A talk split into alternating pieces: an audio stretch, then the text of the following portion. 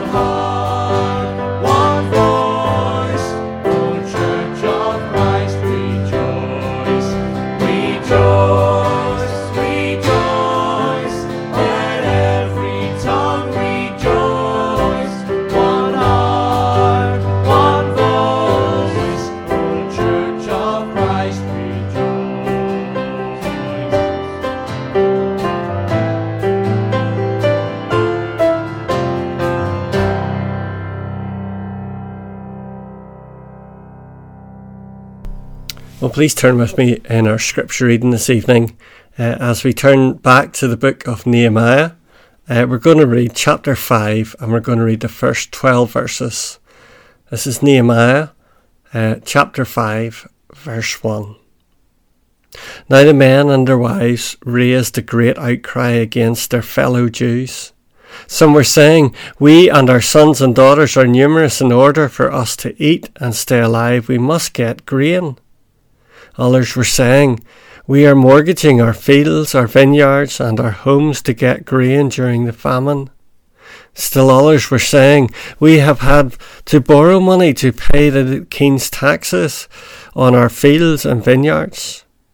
Although we are the same flesh and blood as our fellow Jews, and though our children are as good as theirs, yet we have to subject our sons and daughters to slavery. Some of our daughters have already been enslaved, but we are powerless because our fields and our vineyards belong to others. When I heard their outcry and these charges, I was very angry. I pondered them in my mind and then accused the nobles and officials. I told them, You are charging your own people interest. So I called together a large meeting to deal with them and said, as far as possible, we have brought back our fellow Jews who were sold to the Gentiles. Now you are selling your own people only for them to be sold back to us. They kept quiet because they could find nothing to say. So I continued, What are you doing? What you are doing is not right. Shouldn't you walk in the fear of our God to avoid the reproach of our Gentile enemies? I and my brothers and men are also lending the money and grain. But let us stop charging interest. Give them give back to them immediately their fields, vineyards, olive groves, and houses, and also the interest you are charging them. One percent of the money, grain, new wine, and olive oil. We will give it back, they said, and we will not demand anything more from them. We will do as you say. Here we end the reading of God's Word. As we think of these things, let us come to our God in prayer. Let us pray. Heavenly Father, we look to your Word, Lord, for clarity and for direction in life. And Lord, we give you thanks that, Lord, this is a word uh, that is for our time. It is a word, Lord, that will look to guide and direct us in our lives. So, Lord, we pray, speak to us this evening as we look, Lord, at this passage to know of your um, clarity and your direction in it. Lord, we pray by your Spirit, give us wisdom in Jesus' loving name, amen. Well, as we turn to this chapter, let me remind you a little bit about where we were at uh, in this book. For in the chapters before this, Nehemiah uh, confronts different problems happening. In chapter 1, God's servant copes with a personal problem. The news of Jerusalem's plight is consequent destiny to go and to help, a willingness to accept responsibility for the reconstruction of the city's walls. Chapter 2 then presents a political problem. How can a palace official convince a foreign king to release him from such an assignment? Chapter 3 shows us the administrative and material problems of building the walls and the disappointment of some influential people's non involvement in the project. Chapter 4 deals with a physical problem of an attack and a psychological problem of discouragement with the team. The chapter exposes serious economic and social problems. So Nehemiah looks to handle them firmly, speedily, and compassionately if the work is to be finished and also that God's community is to prosper. We recognise, don't we, that behind all of these is the real enemy, the unseen enemy, that is Satan himself. Once the, that one way does not achieve what he wants, another way happens. Continually trying to stall and to halt the, uh, the work that God has planned. Nehemiah has su- successfully thawed the threat of attack uh, from without the, without the com- uh, from without the community. But now Nehemiah faces a problem within his own ranks. In verse 1, the men and their wives raised a great outcry, outcry against their fellow Jews. This was a community problem and it was something that uh, it could have been rumbling underneath the surface for some time, yet now it has come to the fore. Here in Nehemiah 5, the clash is between the workers and the officials, between the labourers and the overseers working on the project. It is, in fact, a class struggle between the privileged class and the working class. Because the people were spending so much time working in the walls day and night, they had no time to plant crops and to make a living. Yet they had to eat. In fact, they were going into debt to rebuild the walls. They were putting their families at risks. Notice in verse 3 we are mortgaging our fields, our vineyards, and our homes to get grain during the famine. That is essentially what many people in Jerusalem were required to do, even as they were volunteering to build the walls of the city. Though they were donating their time to rebuild the walls, they were unable to pay taxes and their debts, and they uh, were subjecting their wives and children uh, to the humiliating risk of being enslaved.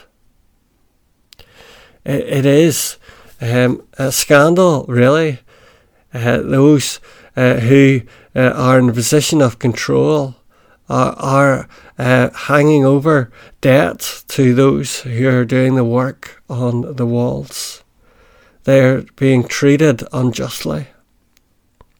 And here, as Nehemiah uh, looks at the situation, as he looks uh, to the full extent of what has happened, we see uh, that he uh, was angry. He recognized the injustice happening and he looks to make it right. He uh, brings uh, this uh, fact to the officials and the nobles. He looks to put it uh, to put it straight to them the injustice that they are carrying out. And the officials and nobles, the lenders who charge the high interest rates, were ashamed. They repented as uh, this injustice is shown to them. They not only agreed to end the practice, but they also promised to return the profit said already made from it. We will give it back, they said, and we will not demand anything more from them. The people and the uh, officials and nobles who engaged uh, in this injustice were stricken in their conscience because they knew that the scriptures condemned what they had done. For many years, they had rationalized their exploitation of their Jewish brothers and sisters, and they had excused themselves. Here we recognize that as we look uh, to the Christian message, that there is no time uh, and there is nothing that is wasted in God's sight. For as those who looked to rebuild the wall, God was continuing to look after them. Uh, God was continuing uh, to recognize uh, their plights. And here he brings Nehemiah as the solution to it, as he is the voice of those who did not have a voice, looking uh, to bring a sense um, of justice to this situation. It's very c- uh, clear, isn't it, how this message can be right to uh, bring us right up to our modern day. How easy it is in a world to overlook things uh, that are ha- uh, happening that are unjust. How easy it is for someone to be in control, uh, to uh, um, to not pay someone their full uh, rate, to look for issues and problems where there are none. But as believers, we know a different way. As those who look to be light in our world, we look uh, to bring integrity uh, and high standards how, in how we relate to our world and especially how we relate to our fellow Christians. We always conduct every, uh, our business fairly and never take advantage of others. That's what the Christian message shows us to do. In a world where uh, many times there's darkness prevails, we are that light in this world. When Nehemiah, uh, further on this passage, uses illustration, he shook the folds off his garment as a visible expression of how God would shake the life and the household of anyone who violated the oath that they made. He was using a common ancient Middle Eastern custom of emphasizing the seriousness of the matter. He wanted the people to understand that God took the matter very seriously and would hold them to uh, their oath.